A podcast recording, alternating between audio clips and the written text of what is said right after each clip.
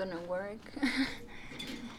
um, so you probably know that the coronary artery disease is actually the first leading cause of death, not only in the U.S. but uh, worldwide, because um, if coronary artery disease are not treated, they can evolve to uh, um, MI or stroke, and you know both uh, heart attack and stroke are the first uh, leading cause of death um, in developing countries. Now, um, there is a, co- a, direct correlation between coronary artery disease and LDL cholesterol, so the bad cholesterol.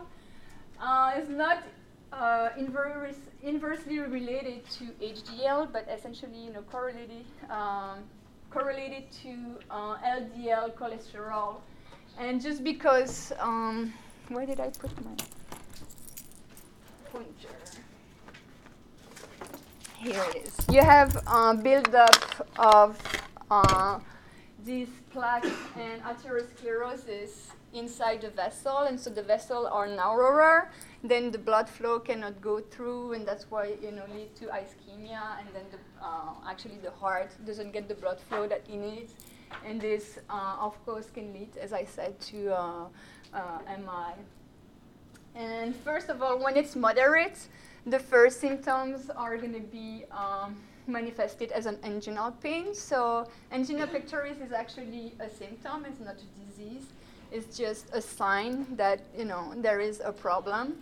And then in case of severe coronary artery disease, that's when um, it leads to uh, myocardial uh, infarction. Then uh, this is some review of your biology or biochemistry class. As you can see, the um, lipoprotein, they are uh, biochemical assemblies of protein, of course, and uh, lipids. And those lipids can be cholesterol or triglycerides. And depending on which um, lipoprotein, the content of cholesterol and triglyceride is different. So you have three major uh, lipoprotein, the LDL, uh, has known, also known as bad cholesterol. Uh, in that case, the ma- uh, major core lipid is cholesterol. And those LDL represent 70 to, uh, 60 to 70 percent of the total cholesterol. And these are the one, this is the one that is related to coronary artery disease. Then you have the HDL, which is the good uh, cholesterol. In that case, you also have uh, cholesterol as uh, the core lipid, but it only represents 20 to 30 percent of um, the total cholesterol. Then finally, you have the VLDL for the very low density lipoprotein. And in that case, uh, the major core lipids is triglyceride and some uh, cholesterol. Now, this is the metabolism of the lipoprotein, and this is important to understand in order to understand the mechanism of action of the drugs. Um, so here you have your hepatocyte, and here you have the blood, and then the peripheral cells, such as the fatty, uh, the adipocytes. And so the cholesterol is synthesized um, in the liver, and then you have those um, VLDL uh, molecules that are going to be secreted into the bloodstream.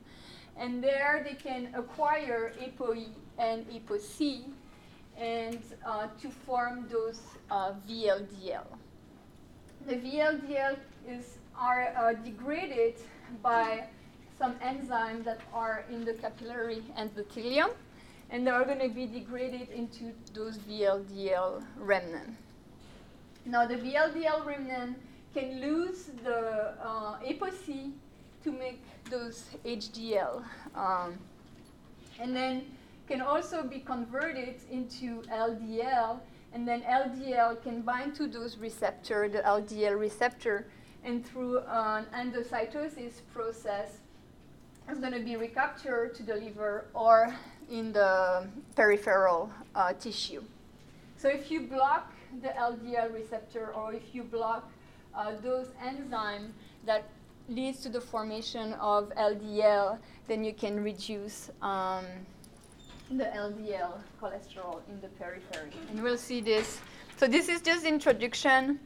And when we talk about mechanism of action, try to have this uh, in your mind. And there is like a, a one uh, big um, slide at the end of your package.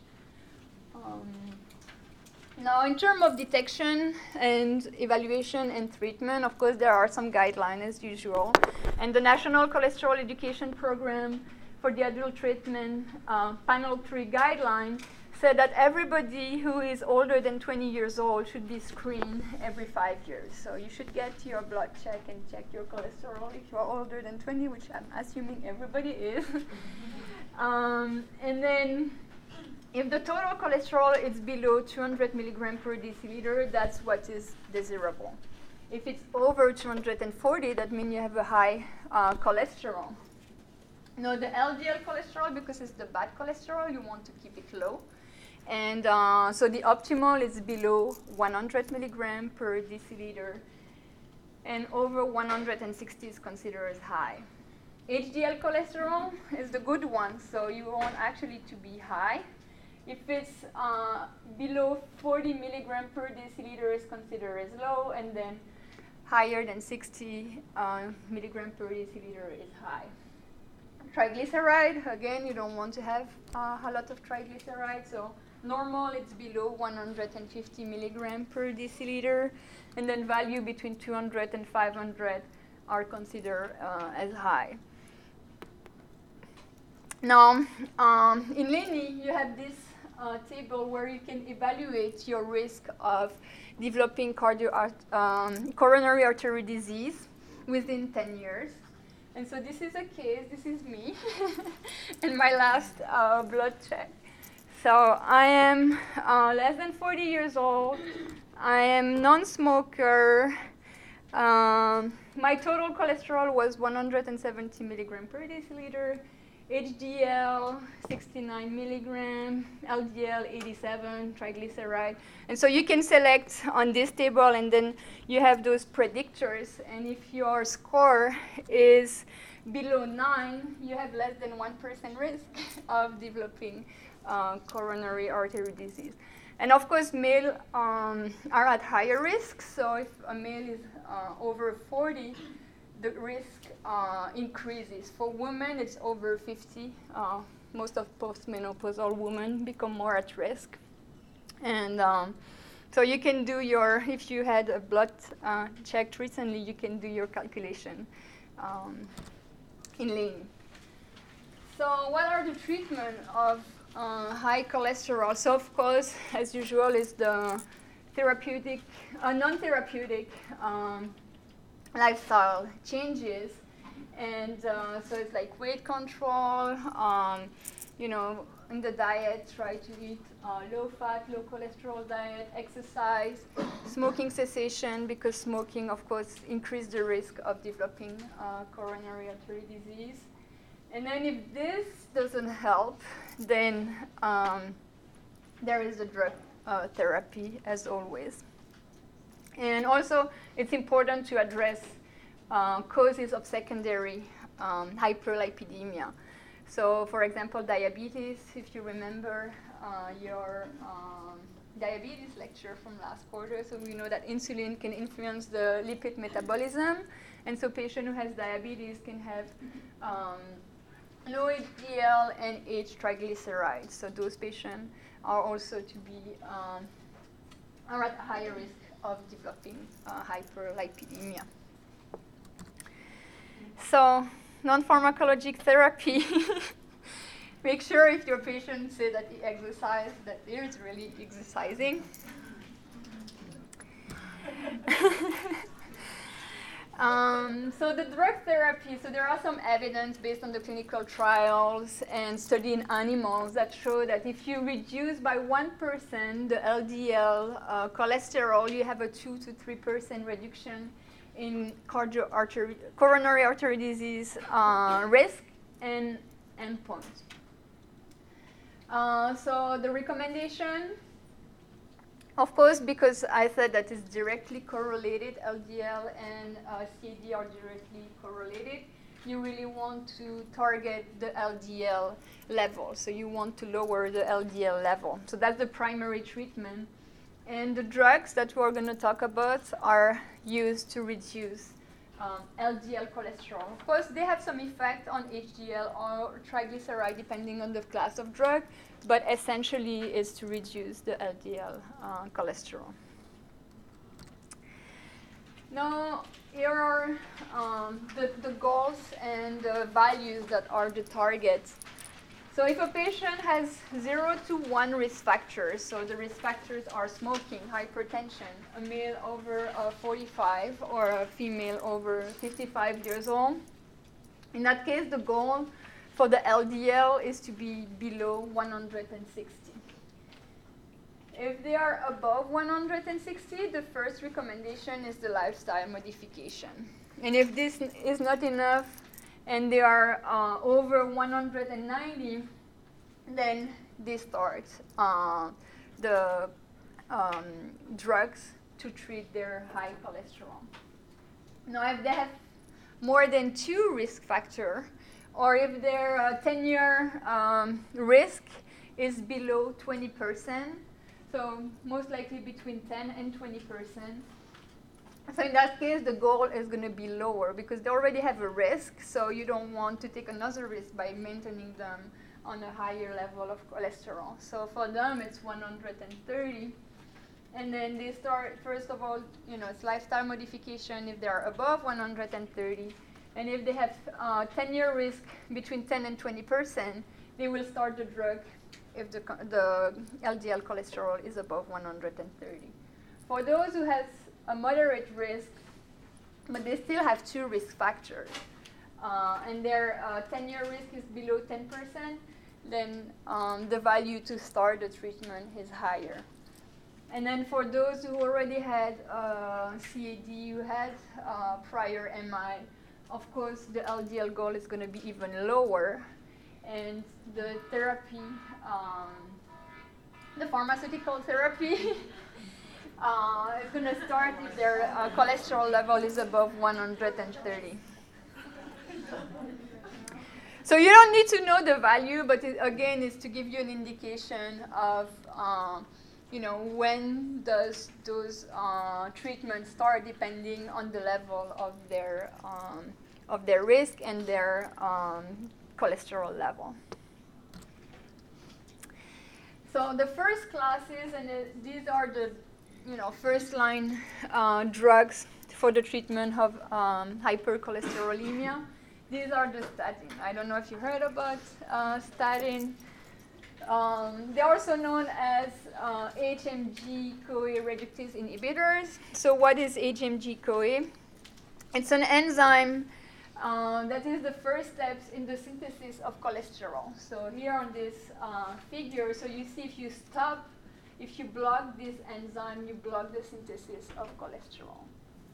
And then they have another function, is that uh, they actually stimulate the reabsorption of those LDL cholesterol into the liver, and so they increase the catabolism of the LDL uh, cholesterol. So overall, by reducing the synthesis and increasing the catabolism, they are going to um, reduce the LDL level in the plasma. Also, they are partial inhibitor of the enzyme. So you remember we talked about partial or um, irreversible inhibitor. So in that case, it's partial. And um, as a monotherapy, they can reduce the LDL cholesterol by 30% or more. So they can reduce significantly. So for some patients, a statin is going to be enough to reduce and reach their uh, therapeutic goal. For some other, they're going to need a combination and an add-on therapy. So this um, we'll go back and forth to this uh, figure because it has all the mechanism of all the different drugs. So there is also a big, uh, it's also at, at, the end of the, your package, like a blowout version. Another uh, slide that you have to put in your on your wall for your study.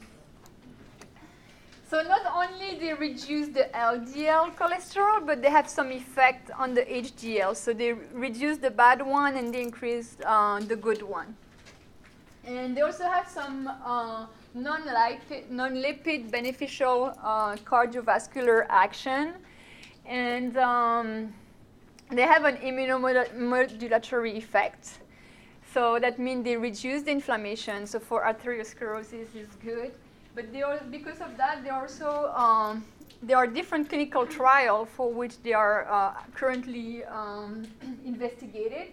For example, Alzheimer's disease. So the brain is made of uh, cholesterol, and there is a synthesis of cholesterol in the brain. And so some studies that are uh, lipophilic are now investigated for the treatment of AD and see if it can actually uh, slow down um, the disease. Multiple sclerosis rheumatoid arthritis because those are inflammatory disease. They also, um, so statin are also under investigation for those uh, disease. And then glaucoma, because they improve the endothelial function, they are also under investigation for uh, the treatment of glaucoma. And also reduce the risk of atrial fibrillation. They reduce the risk of thrombosis. They increase the bone formation and they also promote the plaque stability. And so for a uh, patient who has a prior MI, those patients are going to be uh, on statin just because of uh, those beneficial effects. They can really reduce uh, the risk of mortality and morbidity for those patients who already had a prior MI. So the name, if you see statin in the name, most likely they belong to the statin, simvastatin was the first one, so this is the prototype, so it's known as Zocor. And then you have the newer one, uh, rosuvastatin, atorvastatin, which is Lipitor. Those are newer one. They differ from um, the old one because of their half-life, so they have a longer half-life. Um, they are more lipophilic. And uh, the first one has an extensive first pass metabolism, so that's why it has to be administered uh, more frequently because it's um, metabolized heavily in the in the liver. And uh, for example, rosuvastatin is not metabolized by the CYP enzyme, so has less uh, interaction, less drug interaction with the newer um, category. And um, rosuvastatin can reach abnormal high level in Asian. So because I know there are a lot of Asian uh, in LA, this is important because patients who receive this drug, they need to adjust um, the dose. Therapeutic use, so as I mentioned, this is the first line uh, therapy for LDL uh, cholesterol reduction. And then, as I also mentioned, it's also indicated for the primary and secondary uh, prevention of cardiovascular event.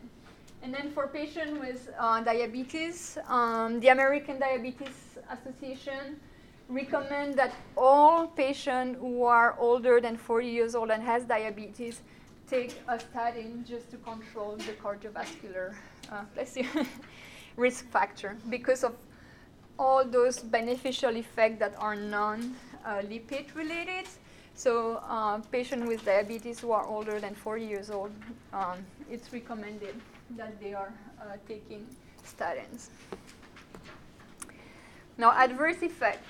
Uh, the main adverse effects are headache, rash, constipation, but one adverse effect that is not as common but is really um, inconvenient and painful is the myopathy and the rhabdomyolysis. So you know what rhabdomyolysis is? Is the degradation of the muscle. Uh, in that case, so those, uh, because the statin can increase the creatine kinase, this is going to actually increase um, the rhabdomyolysis because creatine kinase is known uh, to be uh, released during uh, muscle degradation. And this uh, myopathy is accompanied with pain. So a patient can complain if you see patients who are on statin, somebody can complain they have muscle pain or joint uh, pain. And some of them, they want to withdraw and they want to stop their uh, treatment because of that. Um, they are contraindicated in pregnancy in mo- most children because of that reason. You know, you don't want to give a child uh, drug that can cause um, muscle uh, degradation if they are, you know, in their growth period, and of course, uh, it's understandable for a pregnant woman.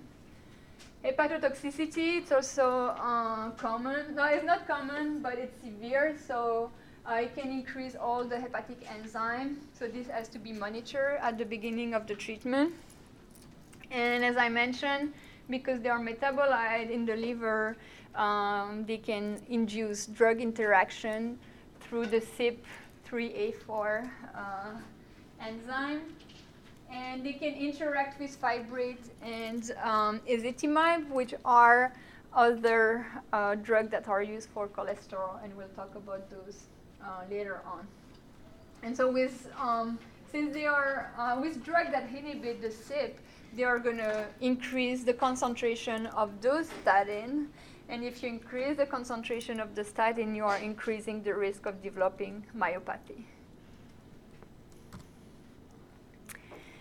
Now, the other, another drug that is used for the treatment of um, hypercholesterolemia is niacin. It's uh, actually vitamin B3.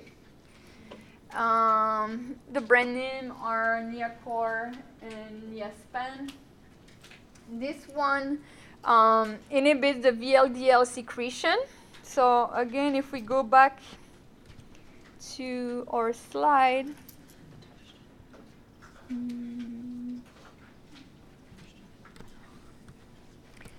So if we go back to our slide, because they inhibit the secretion of VLDL here, you reduces you reduce the level of LDL cholesterol because if you remember, VLDL can be degraded and lead to uh, the synthesis of LDL. Um, they also increase the VLDL clearance.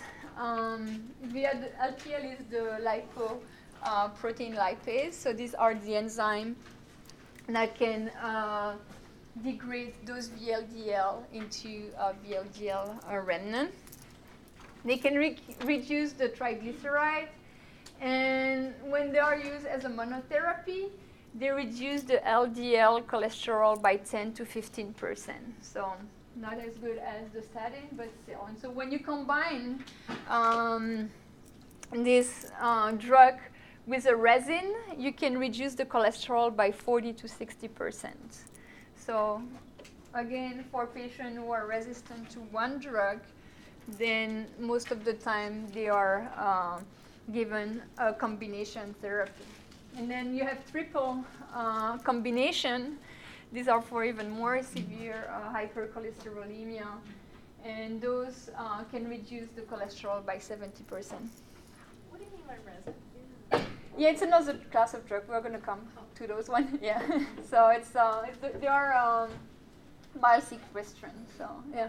Once patients initiate this therapy, do they have to stay on it, or once their cholesterol gets low, do they? That's the problem because most of the time, patient they want to stop, and if it's uh, if it's a familial hypercholesterolemia, um, they have to be on it for the rest of their life. And um, if it's more because of a lifestyle, you know, like eating a lot of junk food, that can be corrected.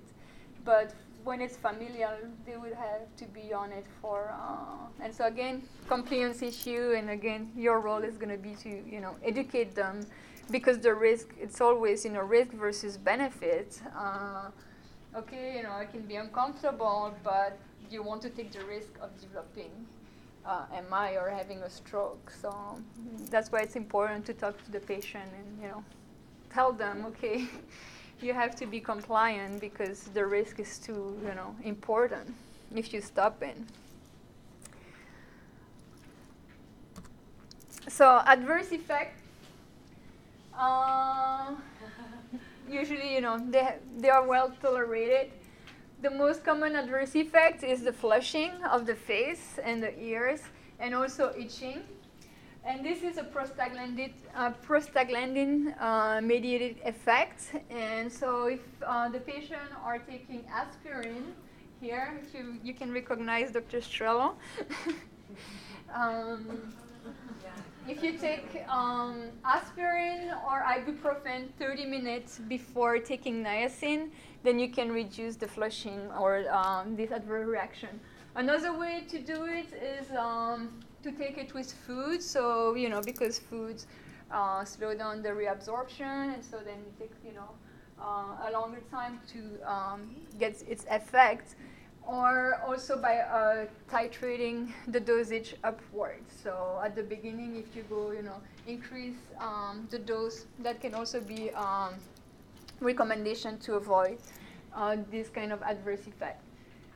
It's also hepatotoxic, so as for the statin, it's important to monitor uh, the liver function at the beginning of the treatment, and then you know every six months, because they're going to have their blood you know check anyway for their cholesterol. So it's something that usually um, it's you know asked on their uh, blood test. It's just cholesterol and then hepatic enzyme at the same time, and can also cause uh, hyperuricemia. So can uh, induce uh, gout arthritis. So for patient who has prior um, gout episode, this um, can trigger it. Uh, therapeutic use is the first line because it has an effect on the triglycerides. Uh, it's the first line agent to treat uh, triglyceride, uh, hypertriglyceridemia. It's not the first uh, line for uh, hypercholesterolemia, and usually it's add-on to a statin, so it's a second line. Uh, if it's for LDL cholesterol, and as I said, it's add-on uh, to statin therapy, especially if they have mixed um, hyper. Um, so, uh, hypercholesterolemia with hypertriglyceridemia. So this work well as an add-on therapy to a statin, so you can control not only the LDL cholesterol, but uh, the triglyceride. Here are the resin that we were talking about. So this is a different uh, mechanism of action for those uh, resin. Um, so they are known as the bile acid sequestrant, and the drugs are colestipol and cholestyramine. Then there is a new uh, agent, which is uh. Uh, it has less uh, bloating and fewer drug interaction. Always, when you have a newer agent, has a better, um, you know, safety profile or you know less adverse effect, but they are more expensive. Um, so because they are sequestrants, so they are going to bind to uh, the bile acid, which are actually the metabolites of uh, cholesterol. And so they bind it in the intestine and prevent the reabsorption. So if you prevent the reabsorption of the bile, uh, you can also interrupt their uh, enterohepatic cycle, and you are um, going to reduce the LDL cholesterol. And also um, increases uh, the LDL receptor, so you have a better reabsorption of uh, the LDL into the liver, where it's going to be uh, catabolized. So the overall result, reduce LDL cholesterol, increase VLDL in some patients, you don't really want it, but you cannot really um, avoid it. And so produce 20% reduction uh, when it's used as monotherapy. So you see there are, you know, kind of equivalent, yeah? Does that compare to just increasing fiber? Increasing Fiber. Does Um, that have the same effect? I mean, fiber is essentially a bile acid sequester, right? Yeah, and that's why you know we, we recommend to for patient who has hypercholesterol to eat you know oat milk and fibers uh, just to reduce their cholesterol. But these are more potent, you know, than And the, the increased receptors are on the liver, or they're in yeah, it's on the hepatocytes. Yeah. Uh, so therapeutic use because you know they don't have those protective effect as the statin. So the statin they really have you know um, extra effect just by reducing the mortality um, because they have anti-inflammatory effect. They stabilize the plaques. So statin are really the first line agent, and all the other you know are like um, used in combination most of the time with the statin just to achieve uh, the goal.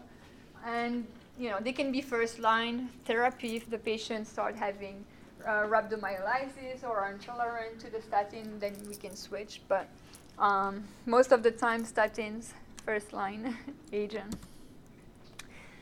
because they are, you know, working on uh, the intestine, um, the adverse effects, of course, are related to their mechanism of action, and they can cause constipation and uh, bloating.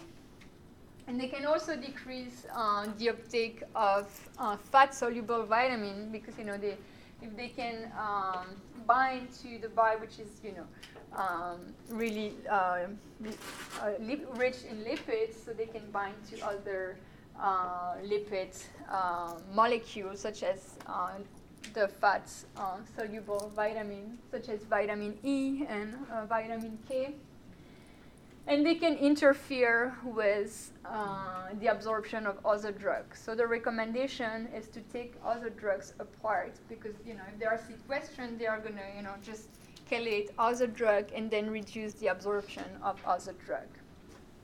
So they have to be uh, given one hour before or two hours after other drug just to avoid uh, this interaction. So this is like a mechanical interaction just because of their structure. And uh, those drugs are digoxin, thiazide, warfarin, which, you know, if a patient already has cardio, uh, if already has a CAD, most likely they can be on digoxin. Um, thiazide if they have hypertension.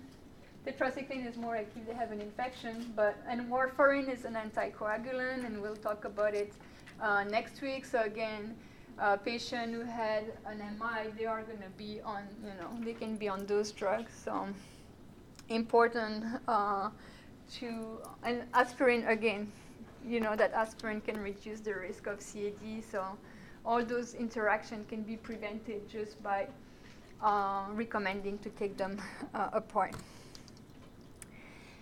And now uh, another class of drug, the fibrates are uh, they are fibric acid uh, derivative.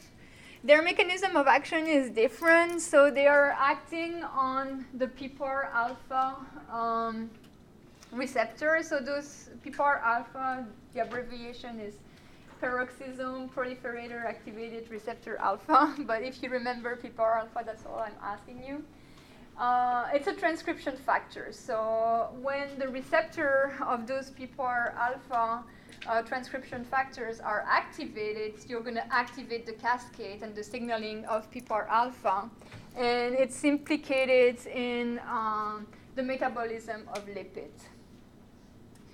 Uh, so if you activate those PPAR alpha receptor, you actually reduce the VLDL synthesis.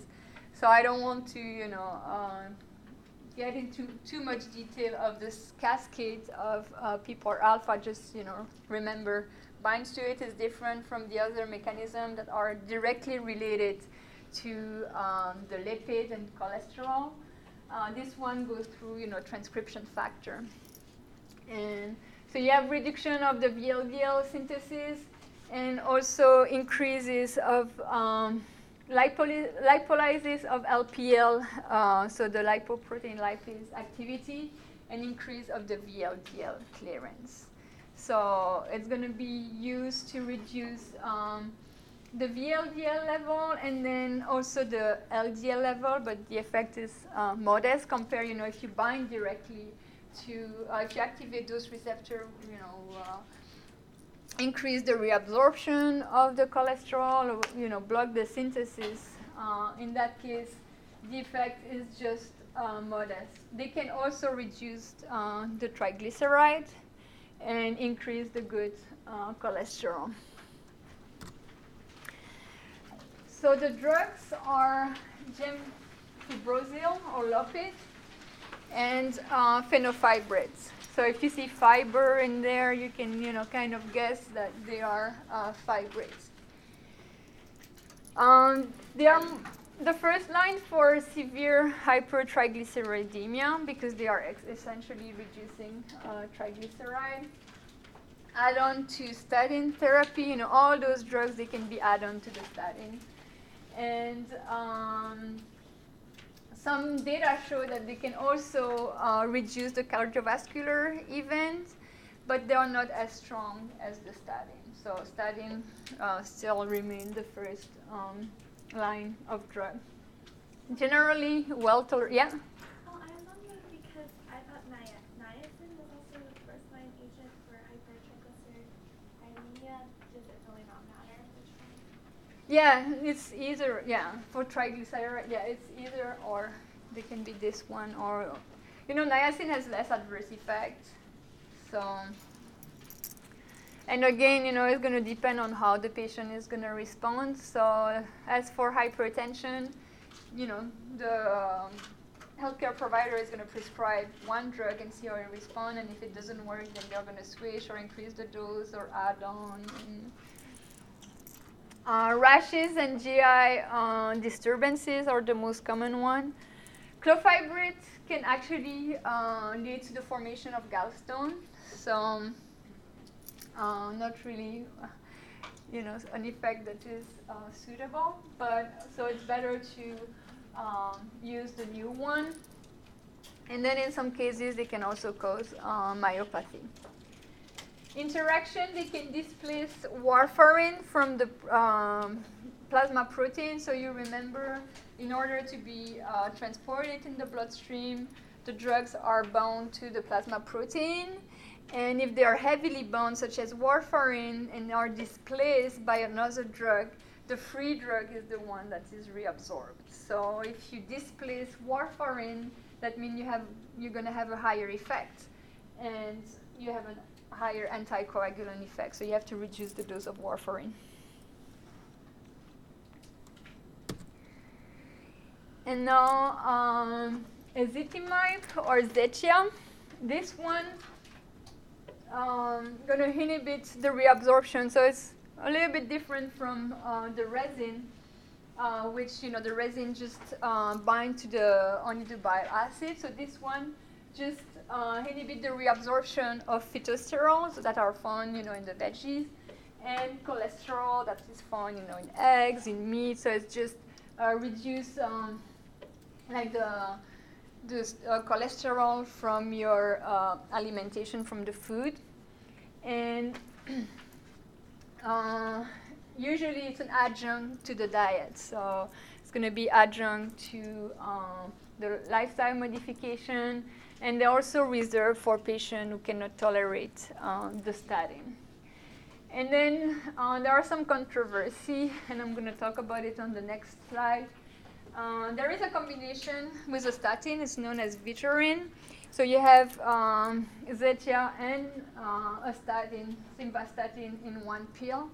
And so they were thinking that the combination is going to be better and you know going to improve uh, the cholesterol outcome and reduce um, the risk of developing cardiovascular disease. But actually, the first clinical trial, which was a trial involving 700 patients, uh, show that it's called the ENHANCE trial and improve the cholesterol level, but actually um, the reduction of the artery wall was better with a statin alone. So when you have a statin with um, Zetia, the reduction in the thin, you know, like the thickness of the wall was not as great. And you know, if you have atherosclerosis, you want to have, um, you know, the best result. So there is that controversy uh, does the patient really need to have something, uh, ezetimibe, to be added to a statin if you have a better effect? Uh, the cholesterol level were, you know, um, reduced, you know, like the reduction was better, but then on the other hand, you know, the vessel it was not as uh, as good. So now there is that controversy, and they are waiting for new clinical trial that involve 10,000 patients. Uh, it's the SHARP and the IMPROVE-IT just to see um, the benefits of uh, having a combination. And uh, you have the link, so if you want to read the result, you can click and uh, read it. Um, and so it's you know generally generally well tolerated, so that's why also they thought, okay, if we you know have the combination and we have a better you know outcome, um, that's a good thing. But it's still controversial. No fish oil, so you probably yeah. Should Zetia have been starred? Is that a star? The what? Zetia, is that one we should, no? Oh yeah, I forgot the star. um, Yeah, and fish oil too. You can put a star. So fish oil. Um, so you probably you know heard about fish oil and all the benefits, not only for the cardiovascular uh, disease. Have you? Uh, I don't remember if Dr. Tang talked about fish oil last, uh, because for sure it's also um, you know investigated for the treatment of Alzheimer's disease. Um, actually, so far for the fatty acids, clinical trials that have been done uh, in patients with um, mild cognitive impairment or AD, there was no improvement in memory. But for elderly who don't have, um, you know, uh, MCI or Alzheimer's, but you know, start to have uh, cognition reduction, if it's given to uh, patient over 50, there is an improvement. So they have less um, frequent episode of you know memory loss, which is not you know really uh, associated to Alzheimer's. But in Alzheimer, probably because it's too late again. But I'm already taking my fish oil. and it has you know multiple um, benefits. Yeah. Um, omega three that comes from like algae. Is that Yeah, so the sources you have omega 3, omega 6. You can find it in algae, you can find it in fish, like fatty fish, and also seeds, like flax seeds, uh, nuts. I have it on the, on the next uh, here. So you have all the sources um, canola, canola oil, olive oil. So there are you know different ways to get your um, fatty acid supplement. You know, of course, you have those um, supplements that you can find at uh, CVS. Uh, those don't contain, you know, heavy metal because there is a controversy of, okay, if I eat more fish, I'm going to get more mercury. And I have uh, a link, I don't know where it is, um, of a study showing that, um, you know, again, the risk versus the benefit, and it depends on which fish you are choosing. So fish such as shark and swordfish are have higher content of mercury, but if you eat um, catfish or salmon, you don't have as much, and so you have a better um, benefit of eating uh, fish oil for cardiovascular prevention and then uh, oxidative damage in the brain. Um, so here is uh, the action of um, those fatty acids. So it's you know probably multifactorial. Um, it's actually promote a net anti-inflammatory response and can actually um, so in the brain it's just an antioxidant, reduce the oxidative damage to uh, the neuron, and uh, so it's anti-inflammatory, decrease the in- inflammatory uh, markers such as leukotriene and prostaglandin. Also have some anti-thrombotic uh, effect, decrease the, promo- uh, the production of thromboxane, and next week we're going to talk about coagulation, and we'll talk about this. And uh, also some anti-arrhythmic effect, anti-teratogenic effect. Um, so if you don't eat fish, the recommendation is actually we should eat at least one to two uh, serving of fish uh, per week. And in all the Alzheimer's, you know, field right now, they said we have we should take five servings of fish uh, per day. Because, for example, in Japan, where they are eating a lot of fish, the incidence of Alzheimer's is lower than uh, in. Everybody eating that much fish. Yeah, I know. Like for Western, you know, we are not used as you know. Especially now. Yeah, with the one in the Gulf, you don't really want to have it. um, so that's what I said. They should eat at least two serving of fish per week, or you know, you can eat um, like nuts because they are uh, rich in uh, omega-3 content. And people who has actually coronary artery disease should consume a combined total of one gram of um, EPA and DHA per day. So as I said, you have those supplement. The taste is not that great, and depending, you know, I, I'm trying like different brand, and the one I have right now is just horrible. It just you know, like, give me the fishy taste and you know burpy. and so there is actually an omega-3 prescription uh, formulation that is um, indicated for patients with hypertriglyceridemia. uh. Uh, so it's a combination of EPA and DHA. So this, those patients need to have a prescription, and so it's approved, you know, by the FDA for uh, the treatment of high um, triglyceride, and of course it's an adjunct therapy to uh, dietary uh, measures.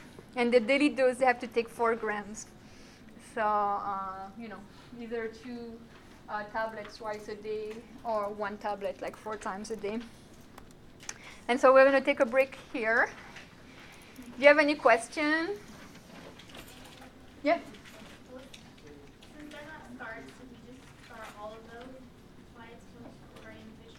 It's just, you know, like understand the mechanism of action of fish oil and they're indicated for oh, Omacor, you need to, you know, to know that it's FDA approved for the treatment of hypertriglyceridemia. The rest, you know, is more like information, yeah. Um,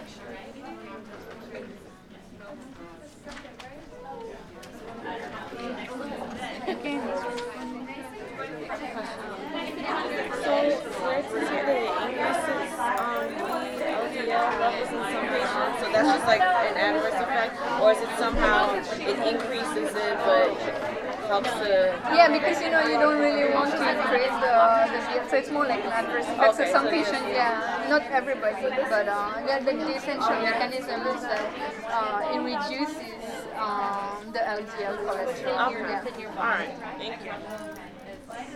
Hi. Um, so you explained this one, but is this one related? I mean, is this the same thing, or is this? It's kind of the same because so here you know it's you have your hepatocyte, you have the blood, so you have the lipoprotein lipase. It's just made like a different ways, and here you have the lipoprotein lipase. And if you look at it, it's going to also degrade the VLDL into LDL, so that's the same thing here. Oh, okay. Because on this one you have you know like the side of action of the drug. So what is this? What is the difference here? Yeah, so here is what, so you have the hepatocytes, and then uh, Inside your liver, right? the liver is here, and the blood. So this is all the blood. Yeah, like outside the, the hepatocyte, this is the blood. Okay. And you know, there are two pathways, you don't really have to know like the two different pathways uh, on the metabolism of cholesterol synthesis and everything. But so everything that is going to be reabsorbed in the liver, that's where you know the cholesterol is degraded. But that's also where it's the synthesis of cholesterol. Okay. And then this is. And this is the, the blood, so if you know, if you reduce what is in the blood by reabsorbing it in the liver, then you reduce the blood level. Say that one more time. Sorry. If you increase the reabsorption from the blood to the liver, mm-hmm. you reduce the level of cholesterol from the blood. Okay. That's what you want. But is it getting metabolized in the liver? Mm-hmm. Yeah. And then here, that's where it's going to be treated. So this is your ball and your uh. Oh, okay. Because you know when it's metabolized, some of them is just going to be straight. Okay. No, no, I know. And then this. And this is the endothelial. So yeah, you have your blood vessel, and you, you have your uh, your cells on the blood vessel, and so those cells has the lipoprotein lipase that can convert the VLDL into uh, LDL. So, um, how much of this like pathos is do you really need to understand? Well, you have to understand where they bind, and you know if you understand like the cascade, maybe it can help you to understand their mechanism of action. Yeah. So mainly it's like in the in the hepatocyte that it's preventing. Yeah, so for example, this one blocks that enzyme that is involved in the synthesis. Mm-hmm. So if you block the synthesis, you have less. Right, okay. cholesterol. This one activates the reabsorption, so just recapture. Recapture. And this one decrease the secretion because when it's there in the liver, it can be secreted in the blood. But if you block the secretion, Okay. And most of them. and this one the resin because you know when they are uh, degraded, some can go back to the liver and then go back to the blood. So if you just increase their uh, you know elimination, yeah. These are the resin, you have the statins, you have the fibrates. These are all, you know, you, Resin is also like a. it's a secret really term. good? Yeah. So it just binds it. You know, it's gonna bind your cholesterol and then you're gonna eliminate it. Okay. Okay. All right. That makes sense. Thank you. I just had a quick question. You know the other chart that we had from the antihypertensive where it had like which sites of action, wh- whether it was on the cardiac muscle, the vasculature. Um, do we need to know? Because some of those drug classes we didn't go over. Do we only need to pay attention to the ones that? we Yeah, like, only the one. propranolol? Yeah, no, Okay. only the one. Really. Okay, because I'm like I don't know that class. No, no. If you see the one that we didn't talk about, you should let Okay. us know it. This last one? I have a question. So, for the apparel, um, it doesn't have the, the, the guy, gynecomastia and abdominal vaginal bleeding, right? It doesn't have. Yeah, this one. Yeah. Okay, because in one of the slides say that one will have that side effect, so I don't know, like, because in the book it say it doesn't bind to. Yeah, no, no. The new one doesn't So the have. new Yeah. one doesn't have. Yeah, doesn't have. Yeah. And for the, okay, for the renal artery stenosis, for those with that disease, so the ACE inhibitor doesn't halt. Is that It's kind of contraindicated because it can increase their You okay, yeah, so like, what I mentioned, so if it's gonna increase that, then like what, what drugs gonna use for that? For For uh, those with the is it for hypertension? Um, hypertension. No hypertension with that. Yeah, you can have a diuretic or a beta blocker. Oh yeah. Yeah. Okay, so for vasodilator, I got okay. So you know, like when you vasodilate, Uh-huh. that means you increase, so you increase the blood flow. Yeah. Right. So you're gonna increase the change of the rate of blood flow to the. Uh-huh. So that's good. Right. Yeah. So when you um when you block it, so you decrease it. Uh-huh. And it's gonna bad for those with a kidney problem. You don't want to have less blood flow to the Yeah. Is that correct? Yeah. Okay. So why are you saying that for vasodilator? After all of that, you decrease the, the, the pressure, right? Arterial pressure. And then eventually it's back. That's what it says. You reduce the pressure and you decrease the, the RBS. Because you, I just say vasodilator is make it bigger, so it's actually increasing blood flow to the kidney. Uh-huh. But then after that, after all, after they're gonna decrease it, They also act on other arteries, not only on the kidney. okay, so if they add an artery, vasodilator is gonna increase the blood flow to Yeah. other. So they reduce the blood pressure. Yeah, so that's that's the thing. So if you use it more often, then it's gonna be the blood Blood pressure. And then it's bad for kidney too, because you decrease the blood pressure to the kidney. The kidney. Yeah, so you want to balance. Uh, so like you have to know. It's more, you know, like, it's more for patients who really have, you know, kidney failure, but in most of the patients, it doesn't work. Also for regular patients, does Yeah, they have that effect? Yeah, at all? no. It's more, you know, it's already unimpaired, like, They say that they say that like for normal patients too, like you need a diuretic meaning combination with that to negate the effect of our reflex. Because the kidney gonna because when whenever you have the air pressure that kidney automatically kick in and Yeah. then it's gonna yeah, it's okay. So it's, they say we should come by with the diuretic. But those vasodilators, they're like, you know, what is this thing? They're really used like at the, What is it? It's not it's good for hypertension, but it's not the main thing. No, because you mean about hydralazine. That's the one. Which one are you talking about? Just the general Yeah, like vasodilator, they are not the, the first line. So they already use if patients are not responding to their, yeah. Yeah. And can you tell me again, how the venous pressure affects If you have more oxidation, is it like a combination? Because if you have uh, resistance, it's like resistance. If you have more venous pressure, it can go this way. Yeah, you have more resistance, you know, you're gonna, you can have like a pulmonary embolism. Because you- you're more at risk to have a clot. I think embolism, because the venous go into the it comes out, oh, it comes out to the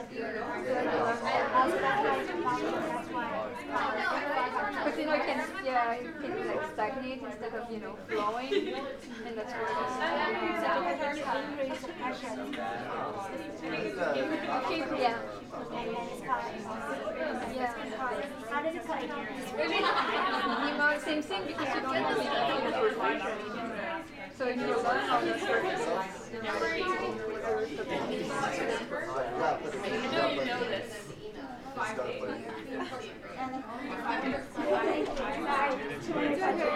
this. I have a question from last lecture too.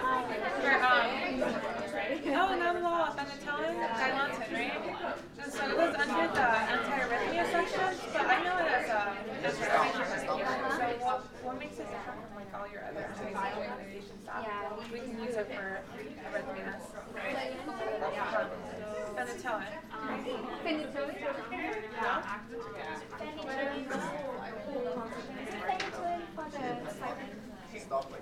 Like Oh, okay, Dilantin.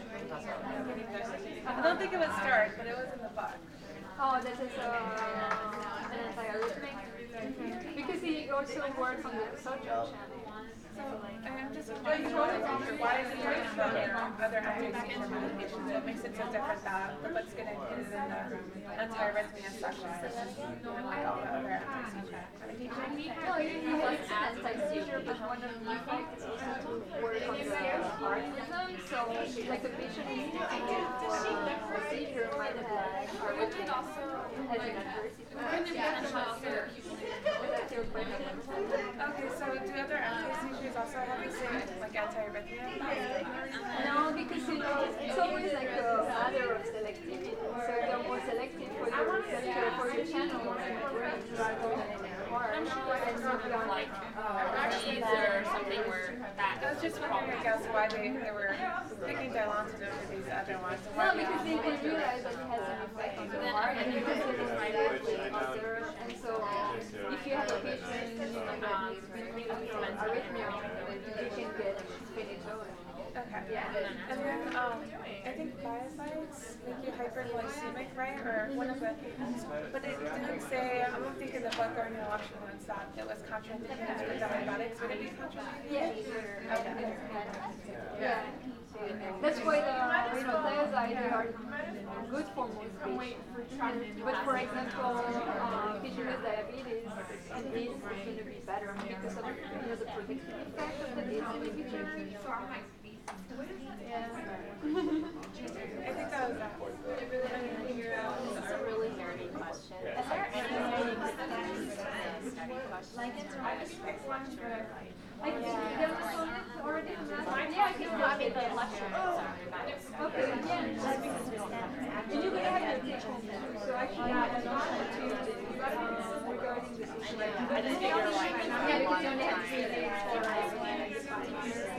Yeah, yeah, I was, I was thinking about that too, I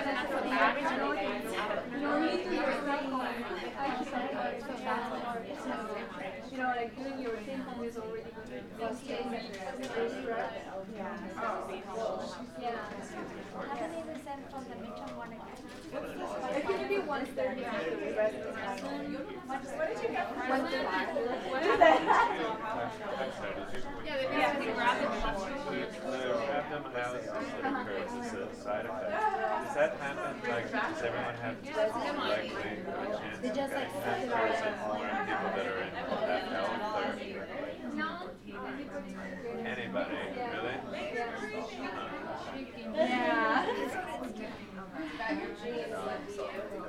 It doesn't have to do with your level of, um, cholesterol. out of bile. It's more like because you know that enzyme will maybe it's probably you know it's put something that is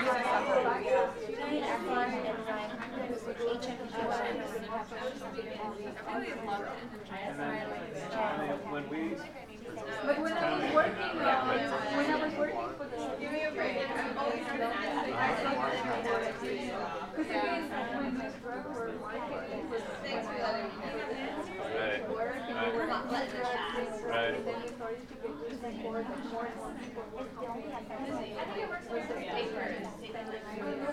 Isn't that, it must be like a tendonitis, uh, rhabdomyolysis is weird, it's like a severe thing, right? I mean, if you have rhabdomyolysis, it's like, like, is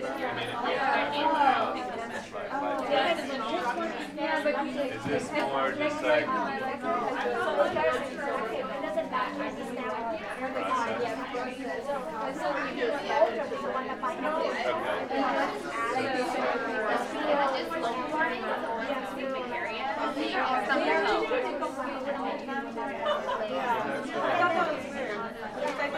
Anne Marie, can I use your mother?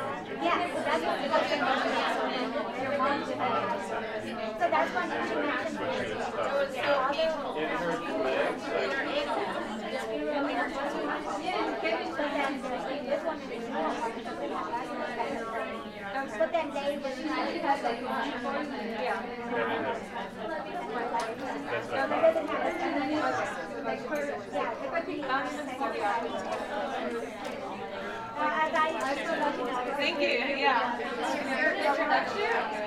Like her, yeah, it could be on Well, as I.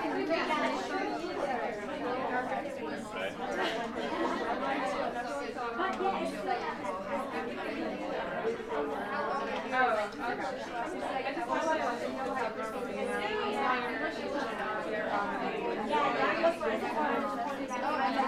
But